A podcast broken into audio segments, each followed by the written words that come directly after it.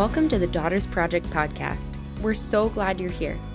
Join us this season as we get to know some of our sisters, as well as women from all walks of life, as they gather around the mics every week. You can find out more about our work at thedaughtersproject.com and on social media at DaughterSTPaul. Enjoy today's episode.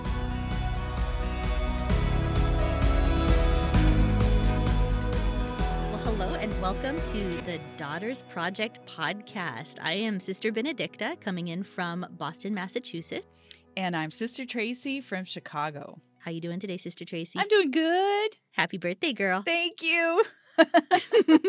Yesterday, um, I was talking with one of the sisters, and she said to me, "So, are you going to do anything different tomorrow morning? You know that it's your Mhm. birthday." And we've already discussed how I'm an early bird, and I was like, you know, Mhm. most days, like if I've slept well, my first thought is like, "Wow, thanks God, thanks for today, thanks for that good sleep." It's so basic, but it's like you just feel this. I wish that was my first thought. Sister. I know. wish that was my first I know. thought. It's not always because I don't Okay. always sleep well. So, um, but she said to me, "Well, I think you should go in the mirror and look at yourself and say, "Thank you, Lord, for the gift of my life." And thank you for who I am. And thank you Mm. for all the things that you've given me to make me who I am. And I pray Mm. to live this day in your sight and in your glory for your glory. And I was like, well, that was good. So I I, I did it. I did it. As I was brushing my teeth, I was Good like, job. thank you, Lord. Good job. And that particular sister Mm. has a, a an Oh. incredible gift. Yes, yes. So she, particular baked yeah. goods. So you know, in community, we ask each other, like, you know, what do you want for your birthday? How can we make it special? And um, I'm a big, big chocolate fan. I think I Mhm. just take after my dad, and chocolate is the best. And whenever we had Mhm. Neapolitan ice cream, I dug out the chocolate. Everything else Yep. is left for those who deign to eat the pink stuff. Anyway, so I said, I want, you know, chocolate. And she's famous in our community for She is. cupcakes. She really is. So I was like, Sister, can you make me some cupcakes, please? and I have to say, like, I'm happy she's there for your birthday, Mhm. but she did just leave my community, I know. and we miss her. I'm sorry. and we miss her cupcakes. I'm really sorry, but I'm not. I'm I not sorry. Sorry, not sorry. you're not. Anyways, I, I said I love chocolate, and so she was in the kitchen. Now she has had like sort of a a protective gaze over her recipes. she This does not. true. Hand them out willy nilly. I mean, you basically have to do like calisthenics and um, fasting for 40 days before you can deign to have her recipe. So she though um she was telling me as she was making the cupcakes which did not take a short amount of time. I mean, these are not just like flash in the pan cupcakes. She These are not from a box. no. So I noticed she had her re- her ingredients on the counter for all to see. I thought mm, she's getting a little loosey goosey. And there's some surprising ones usually. I know. Stuff you Well, not part expect. of what she said to me as she was making the cupcake batter, she goes, "Oh, there's coffee in it." I was like, "There is a God in heaven." Because not only do I like chocolate, but I love coffee. And then I saw the icing mix, and Dad had Uh-huh. like I'm not gonna say how many, but a more than one stick of butter. I'm like, did. score! oh, so we are thrilled and so much. happy and excited. So I love it. I love it. Oh well, good. I'm glad you're being properly celebrated on your yeah, birthday. it's a blessing. So that's kind of like what we're doing in the convent. But one of the things we love to do here at the early stage of our little podcast is we talk about things that we overhear in the convent.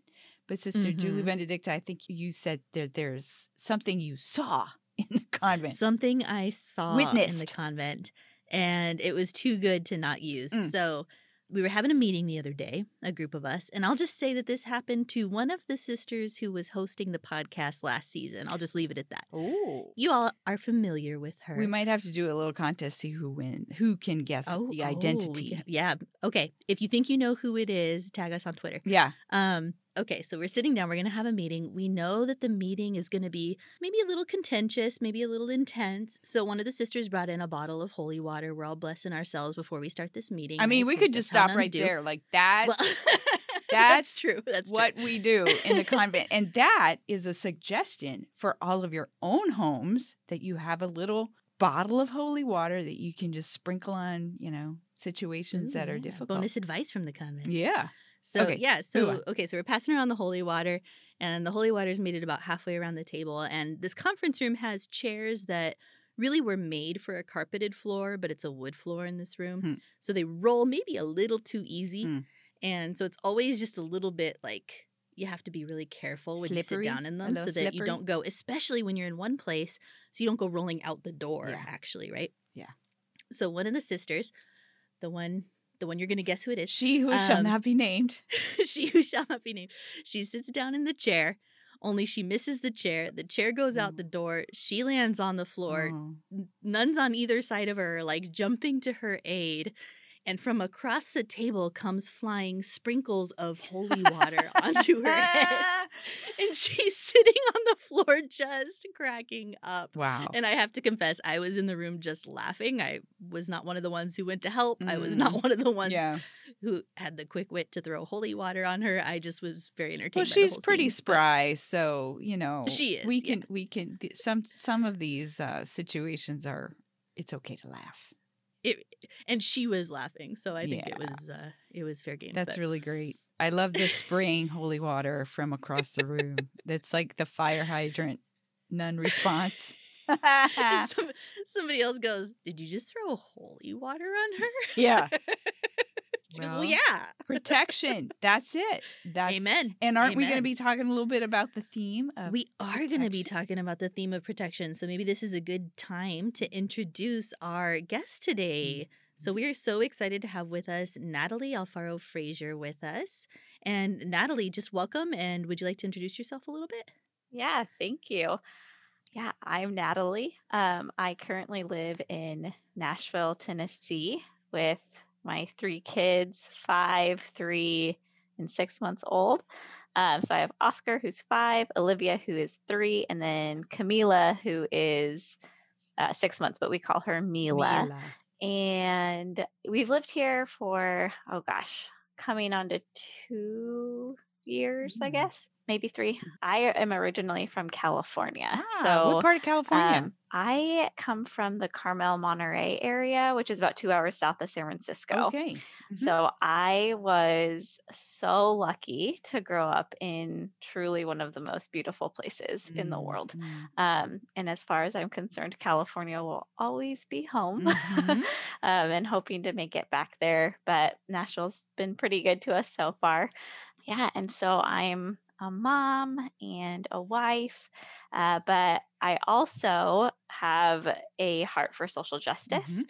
And am a nonprofit consultant and have worked in the world of social change in the public sector and through the work of nonprofits for about 10 years. So I have my bachelor's in global development studies um, and then my master's in public administration. So, something that I feel really lucky that I've been able to really cross my profession and my professional work with where my heart really lies and like kind Mhm. of what helps get me through every day and that is really my my passion for social justice and what that looks like and the way that I often describe where I thrive is the intersection of social change, social justice, and Catholicism, um, Mhm. because there's such rich history there. Mm. Um, and I don't feel alone in that intersection, especially with the Communion of Saints and so many people doing the good work that also really find their heart beating in that intersection. Mm. It's so neat to hear you speak because it kind of grounds it. In my experience, the words things like development or social change, they just seem to be so big. I'm from a small town in a small part of the South, and you tend to kind of see yourself as like just a small little part. And many times, like, how much of an effect do I really have, you know? And it's so beautiful to see, though, that the Lord can use desires that we have to bring us out of that idea that we're only isolated and or or that we have little effect god can really draw us into this more integrated sense of what we believe and how what we believe does have an impact and a, an Mhm. effect on the world we live in I love too what you're saying, Natalie, and I'm gonna probably call out a little bit of Sister Tracy here too. Like what you're saying about the intersection between social justice and social change and like your work with nonprofit. I love what comes out a little bit in in the little bit that you share on social media and in, in the letter that you wrote for a place to belong is your love for the people that are affected by the things that are done. And I think I've heard Sister Tracy, because you work a little bit in, in development as Mhm. well. And so I've heard you talk about the need to develop the people Mm. as much as you're developing the business model or Mm. whatever. Mhm. And just, I think that that's such a humanizing way to think about doing things. And it's such a beautiful gift that our femininity brings Mm.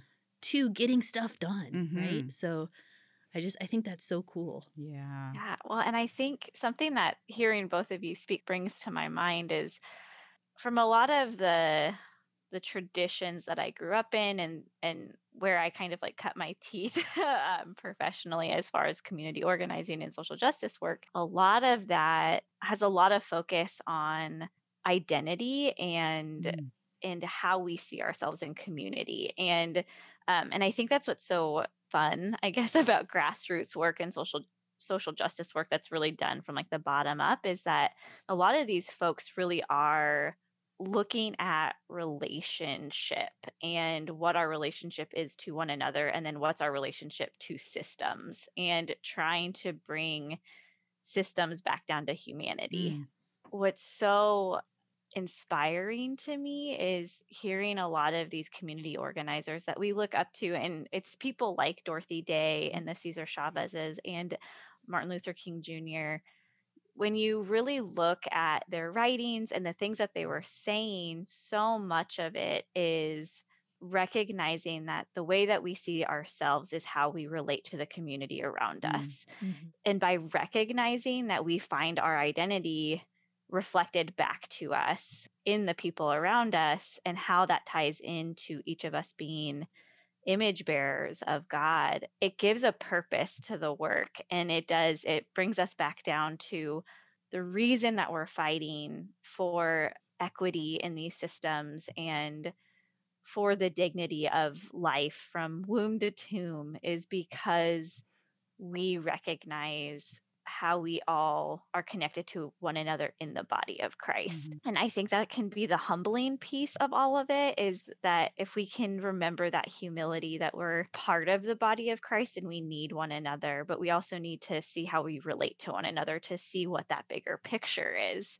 Because it can, you know, if you feel like you're just the toe and you don't see why the toe is so important to how it gives balance to the rest of the foot, Mm. that then gives balance to the body and the leg um, then you start to realize like oh this work in the toe is really really important Yeah, all you have to do is stub your toe in the middle of the night and you're not walking anymore. realize- you realize how Yeah. important it is. yeah. yeah Yeah. yeah and you realize that like oh your leg needs your toe like Mhm. you, the community needs every piece and aspect of it Mhm. and so if you can give voice to that that's the sweet spot Mm.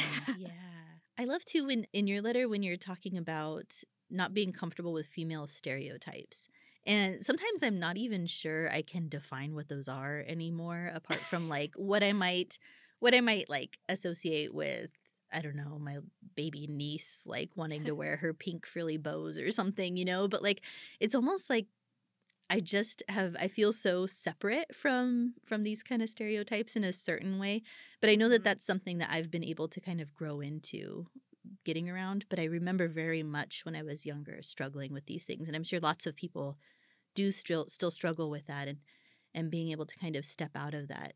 I think something that's not a stereotype that should be is kind of exactly what you're talking about, right? Like the humanizing and the not quite secret, but maybe kind of hidden way that that women are able to stabilize a whole system, you know, whether that's mm-hmm. a body or a family or a community or, or a business, like kind of the more sort of hidden balancing, kind of constantly moving way, which requires so much strength Yeah. and and a um, capacity and- to adapt, yeah, to be attentive. Yeah, Yeah. I was thinking too, Natalie, if, like even just to help us to know you a bit more, like what are who are the people in your own like development as you were a child and growing and to to help you to see in this way. Yeah. Something that I think about a lot. Um, the first person that comes to my mind is my grandmother, my paternal grandmother. So my dad's mom, um, Mercedes, who uh, grew up in Nicaragua, um, and my dad's from Nicaragua. So I think from a really young age, I knew the story of how that side of the family came to the United States and the struggles that that brought with it and kind of the hidden story that I think that we often miss when we talk about big groups of people as a block um, and we lose the individual stories um, is that the life that they had in Nicaragua was a totally different world going on and then came to the United States as political refugees during the Civil War. And something that I thought about a lot as a kid growing up really was the way in which my grandmother was steadfast in her faith through all of it and through all of the trauma that they saw because before there was a civil war there was an earthquake that just flattened the capital of Nicaragua where they mm-hmm. lived and so they lost their business and it was my grandma who really was the one that held the family together she had six sons which blows my mind. and, As a strong woman. yeah. Um, and before she had my dad, who's the oldest of those six brothers, she had been married previously and had had a daughter. And in a very short amount of time, lost her first husband and lost that daughter in infancy. And so, so much of her life is just this overcoming obstacle after obstacle and trauma. And yet, what I remember of my grandma, and she's still alive and, and feisty as ever, but my early memories of her are her sitting on her couch with her rosary beads.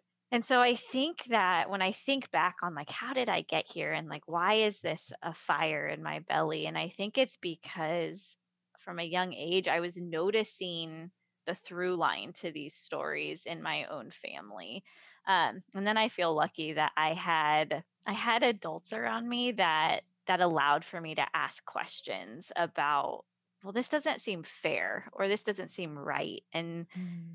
and I had people around me who instead of saying don't worry about it or you'll figure it out later actually took the time to flesh out some of these things with me so I'll never forget I was probably like eight and I was in the car with my mom. Um, and I think my dad, and they're talking about politics and that's another piece of it is i grew up in a household where politics were debated and discussed frequently but um you know and i remember they're talking about something and i i just chime in i'm like wouldn't it be easier if just one person was in charge and everybody had the equal amount of everything? And instead of my mom being like oh like that doesn't work she actually talked to me about like well, tell me more about why you think that would work and what do you think some of the problems would be? And I was young, but I really have to hand it to both my parents to entertaining those conversations with me from a young age and then pointing me in the direction of learning more about people who are involved in social justice work and um, but i also come by it honestly i have community organizers in aunts and uncles around me. So, mm-hmm.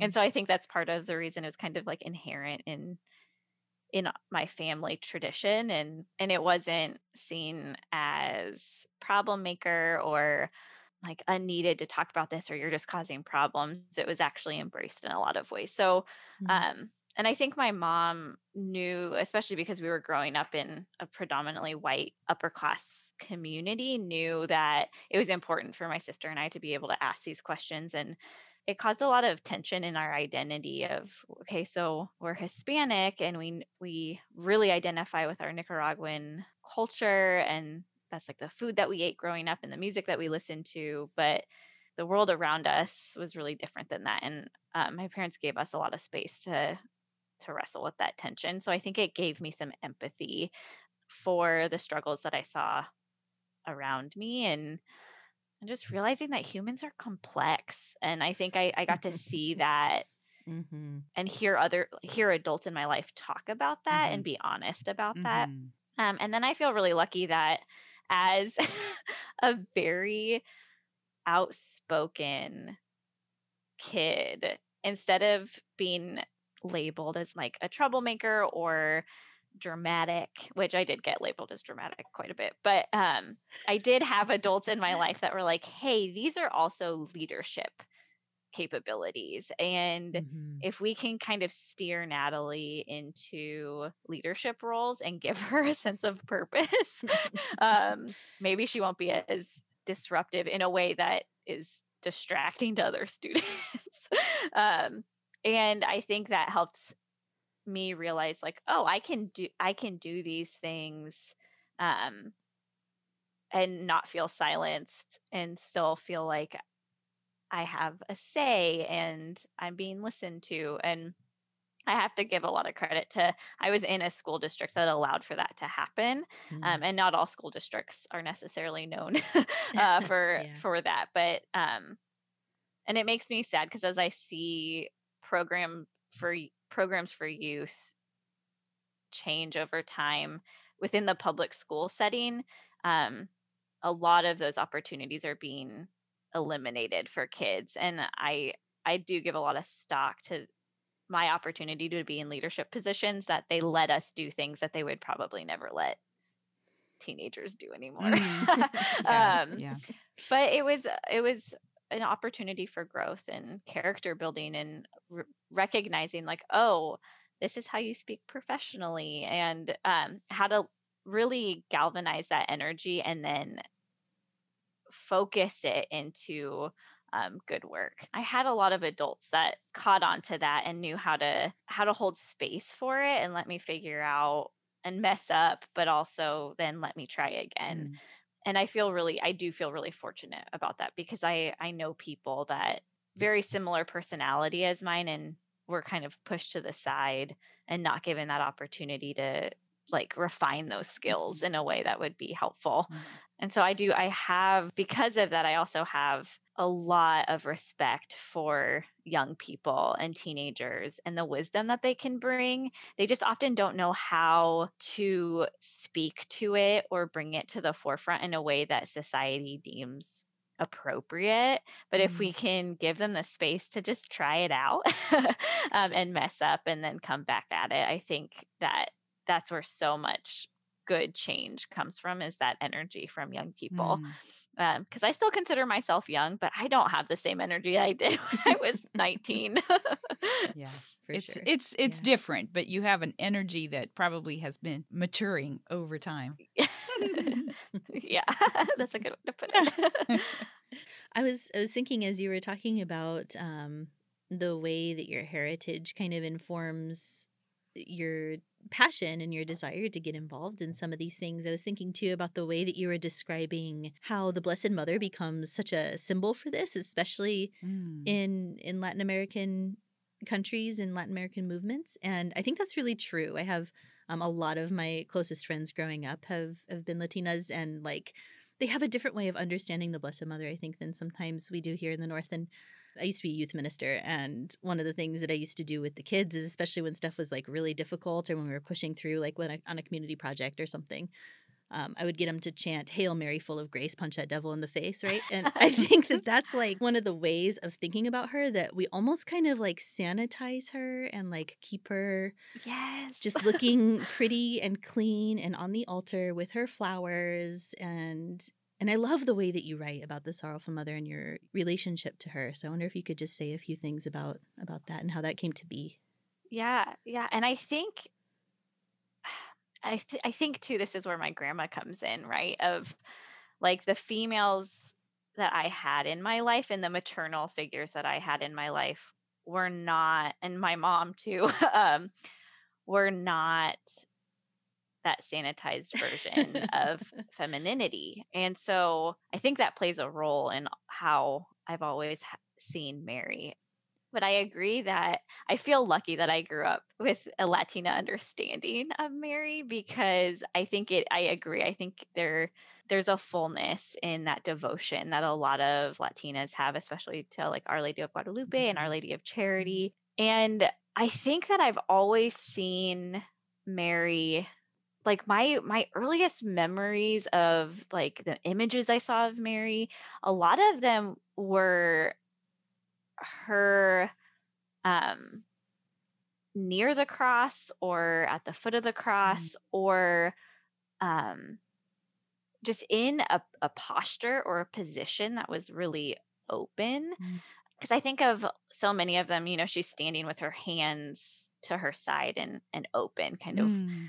almost like Mhm. waiting for you to come and run up to her It's like, right? come at me, bro. Um, yeah, yeah. Come at me, bro. um yeah and and so i think that like the combination of these strong women in my life and just relating to femininity in that way and then just the images that i saw of mary growing up helped me see into the power of her sorrow that she is a mom that was suffering and lost her son and I think something that's beautiful about the Catholic tradition is that we don't turn away from that and we don't shy away from that. If anything, in the Easter story, she plays such an important role and her her heartbreak and her sorrow are center stage in so much of that story.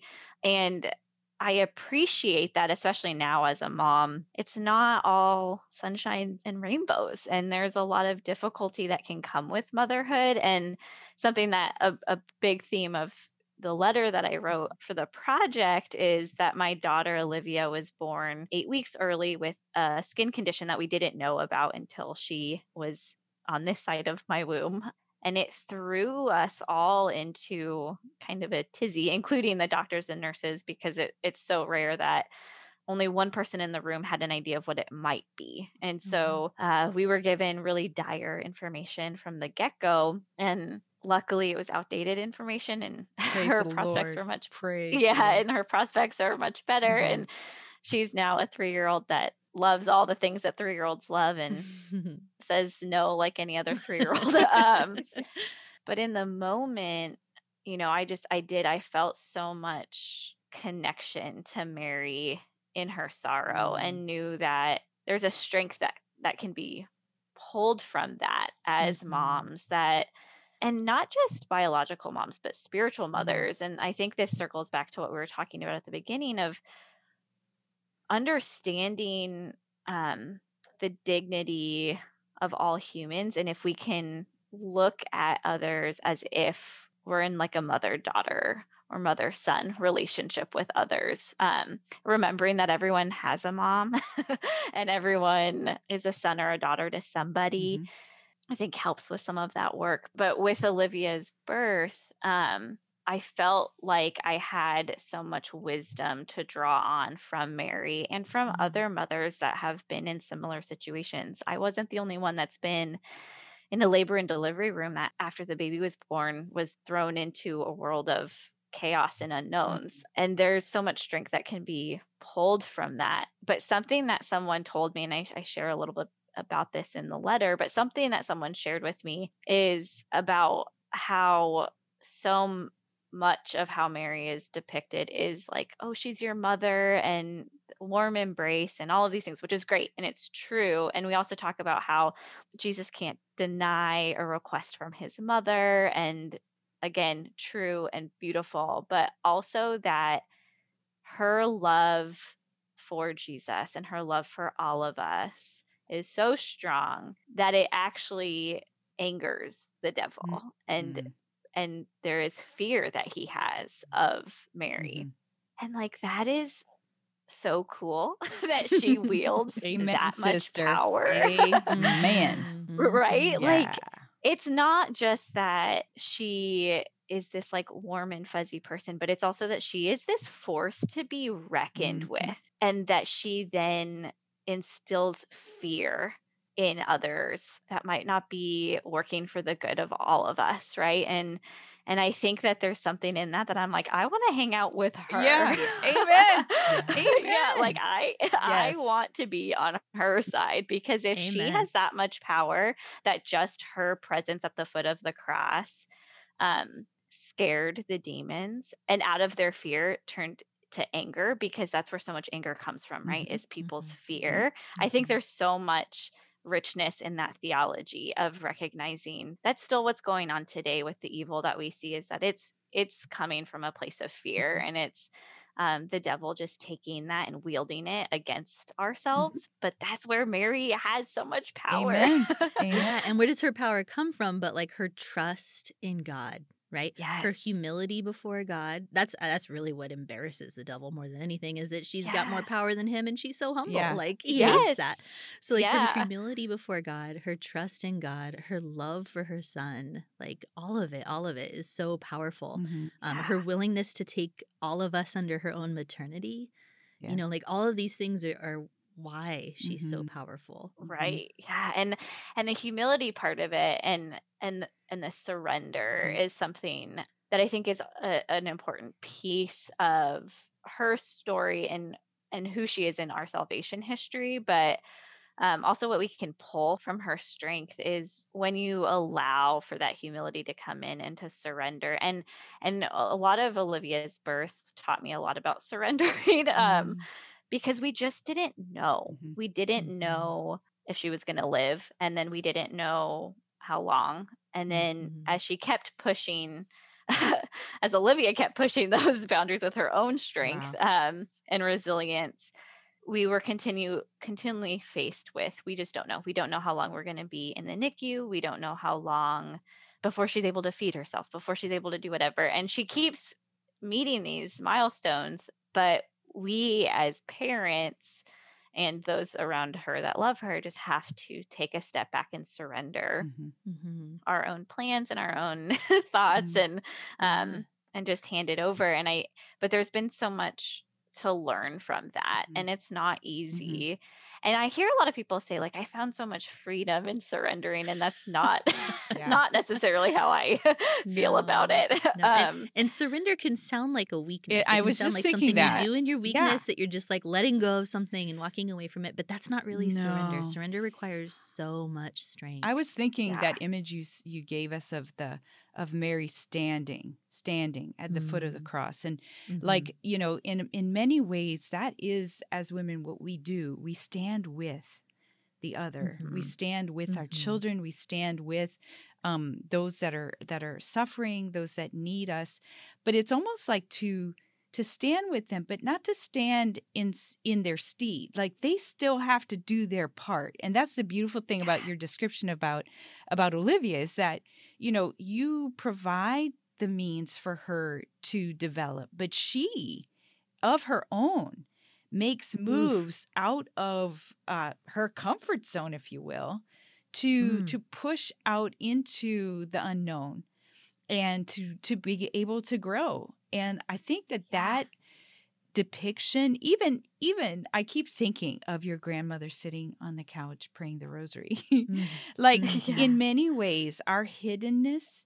is our standing with others as Yeah. well and so it's almost like it's all together it is physical so like you're there for your daughter and you're there for those that depend on you or those that you reach out to but you're also in our in our femininity we can be spiritually with physically and spiritually with people who need us by standing with them also in prayer because Yeah. it's like grace sometimes that's the thing that kind of catches in us and that says i can try i can give this my all i can i can you know uh, reach out for help even sometimes um yeah. and these are those that beautiful kind of uh, mysterious blend of physical spiritual uh, human divine it all kind of comes together in our humanity Yeah, that's beautiful. And I think that it puts me into mind too of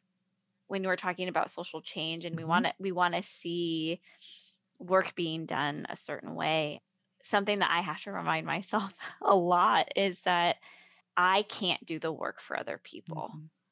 And so, so much of the work of social change and community organizing is coming next to. And something that we hear a lot, you know, is like, I want to be a voice for the voiceless. And and I appreciate that that that sentiment has been called into question a little bit because is that really our role? Because Mm. if we're if we're being the voice for the voiceless, we're never giving the voice to them or giving them the the space to to finally be able to speak up and how that has shaped how a lot of people think about the service that they do um, and they you know we can pat ourselves on the back and be like oh we were the voice for the voiceless today and we went and did all of these great things but then you have to start to think but did i actually come alongside those Mm. that were suffering Mm. and give them a space to be heard and seen and muster up what they needed inside of themselves to speak for mm. themselves.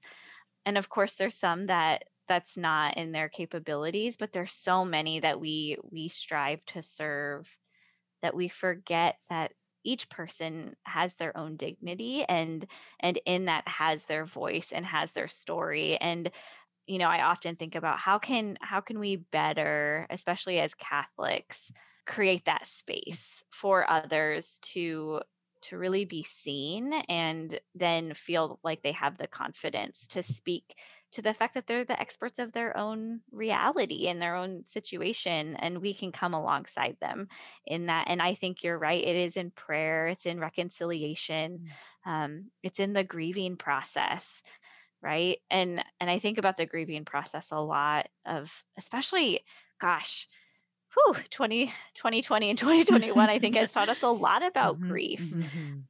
and how some of us really are not great at grieving Mhm, um, and our society doesn't give us that space Mhm, for grieving necessarily and but oftentimes people who are grieving really just want us to come alongside them and our prayers offer fortitude in that Yeah. and just our our presence you know just being being there pr- praying our rosary next to them while they're working through all of it and sometimes it is through words and actions and service but sometimes it is just holding space Yeah.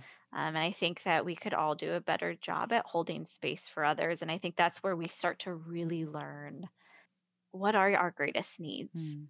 And and how do we see ourselves in community and it is about holding that space and hearing truly hearing what other people are saying And almost like to do what uh, sister encouraged me to do this morning for my birthday is like, in a sense, we want to be that mirror to others to reflect back Mm. to them their dignity, their worth, their value. And and it has to be it's almost like you can't fake it. you, you have to right. truly value in order to be that mirror um, the other. And and i think that um, in many ways we we can be that um, and we have to allow ourselves to draw near like you're saying and to find the path just like we like jesus allowed himself to have limits.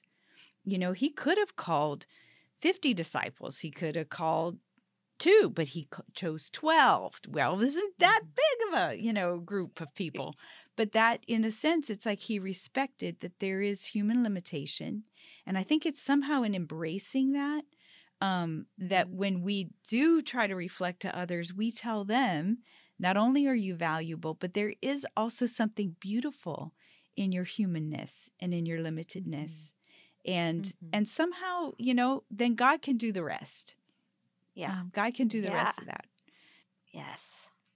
I think, especially because of the pandemic and having so much time separated from my people, Mhm. um, you know, and I think that it's it's something I've been reflecting a lot about is how we how we really do draw so much from reflecting from other people and how much of our identity really does uh, feel rooted in that and how lost we can feel Mm. when we start to not have that Mhm. that input coming back but not just from other people but also from god and i think Yeah. you know we were talking earlier i think before we started recording about the importance of that time in the morning Mm. um, to spend with god but and how it can posture us for the rest of the day Mhm. and I think about how by giving God some of that time, um, it allows us to remember our own dignity and and then also let God kind of show us Mm. how He wants to use us for that day in in the dignity of others and and trying to uphold that. And it's so much easier to do that work when you feel rested and you feel grounded Mhm. and you have to take that time for God to I'm I feel like I'm telling myself this because I need to remember Yes. it is like allow that time for God to pour that into you and um and uphold your dignity, you know, and and have that time so that you can then go do that for Mhm. others. I remember Mhm. hearing that, you know, and you would maybe know this much more exper- experientially, but a child, a baby, when they're born, their their vision is very short, like almost only the distance of the arm length of a parent, meaning that their vision is only to your face, so that they see and they receive who they are as a person from your gaze back at them. And when I heard it spoken, it was connected to, you know, so when we pray, we like want to be arm's length from the Father.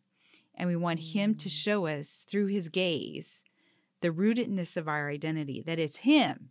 It's it comes from Him. Like He created us Yeah. in His own image and likeness. Male and female, He created us. So we know that through that gift of our just being alive, is that we are children of the Most High God, and no one can take that away from us because it's rooted in Him. And that Yeah. it's an easy journey or uh, it's a temptation of daily life to always forget it. Yes. and so Yeah. the So good. task of prayer and of faith is remembering, remember who you are. Yeah. Isn't that in a movie somewhere? Remember yeah. who you are. Simba. Simba. Yeah, I, I think it has to be Lion Yeah. King. Yeah. Sometimes I'll watch just watch that part of the Lion King and it like it's so profound and it reaches so deep into mm. me and I'm mm. like in tears at my desk like why do I do this to myself? but it's good. It's good But- stuff.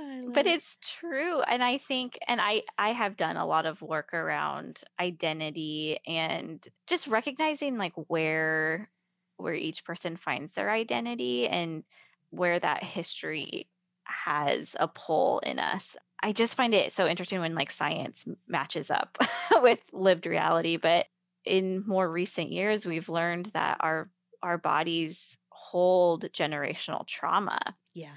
um and and i think so much about how we were suspended in like in this web with all of our ancestors and the communion of saints and those that came before us and how beautiful that is and how we we hold so much of that history like truly in us in our Mhm. dna and we can work to to heal some of that trauma so that it doesn't go forward in generations from us And how powerful that is. Mhm. Some something that I love and I hear Catholics say it all the time, but this idea of like you are the answer to your grandparents' prayers, right? And Mhm.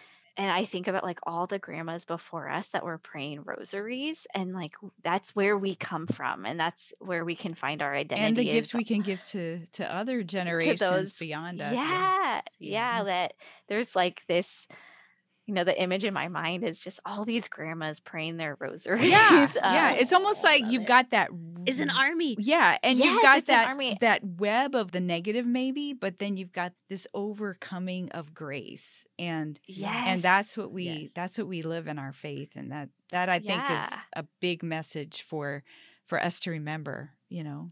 Totally. Mhm, and if if they're all praying their rosaries the devil has no chance No, you're right. right. because Boom. because if because if mary is who we know she is and if she is that much of a threat to the devil she can then punch him in the face. yes Yeah. yeah she can punch him in the face Yep. and That's all of our grandmas are standing behind her Uh-huh. And they're like, Yeah. go girl. Wade into that punch. They're like, yep. go.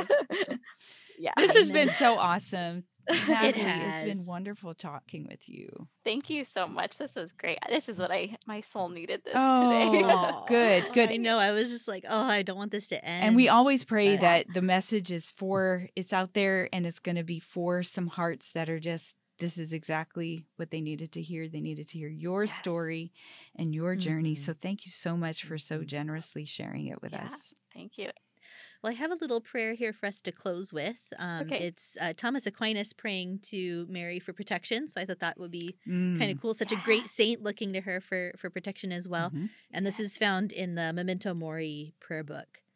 Um, so let's begin in the name of the Father and the Son and the Holy Spirit. Amen. Virgin full of goodness, Mother of mercy, I entrust to you my body and my soul, my thoughts and my actions, my life and my death. O my Queen, come to my aid and deliver me from the snares of evil. Obtain for me the grace to love my Lord Jesus Christ, your Son, with a true and perfect love. And after him, O Mary, to love you with all my heart and above all things. Amen. Amen. Amen. Virgin Mary, Mother of Jesus. Make us saints. Oh, thank you so much for joining us, Natalie. Where can people find your blog? Um, so I am at coyoteandsaints.com. And then I'm on um, Instagram as Natalie Alfaro Frazier. Um, and that's where I'm probably the most active. Um, Okay. I just started a Twitter, but I have to say, Twitter scares me. I'm yeah. It's a special place. It is a special place, but it's also like I've seen the beauty that can Mhm, come from it. mhm. But Instagram is probably the best place. It's where I'm most active. Wonderful. Well, okay, good. Then we'll go find you there. yeah. Thank you so much for joining us. And thank you to all of our listeners for joining us for this episode of the Daughters Project podcast. And know that we are praying for Mhm. you. And uh, we, we just hope that you stay blessed all week long. We'll see you next week. Bye bye. Thank you guys.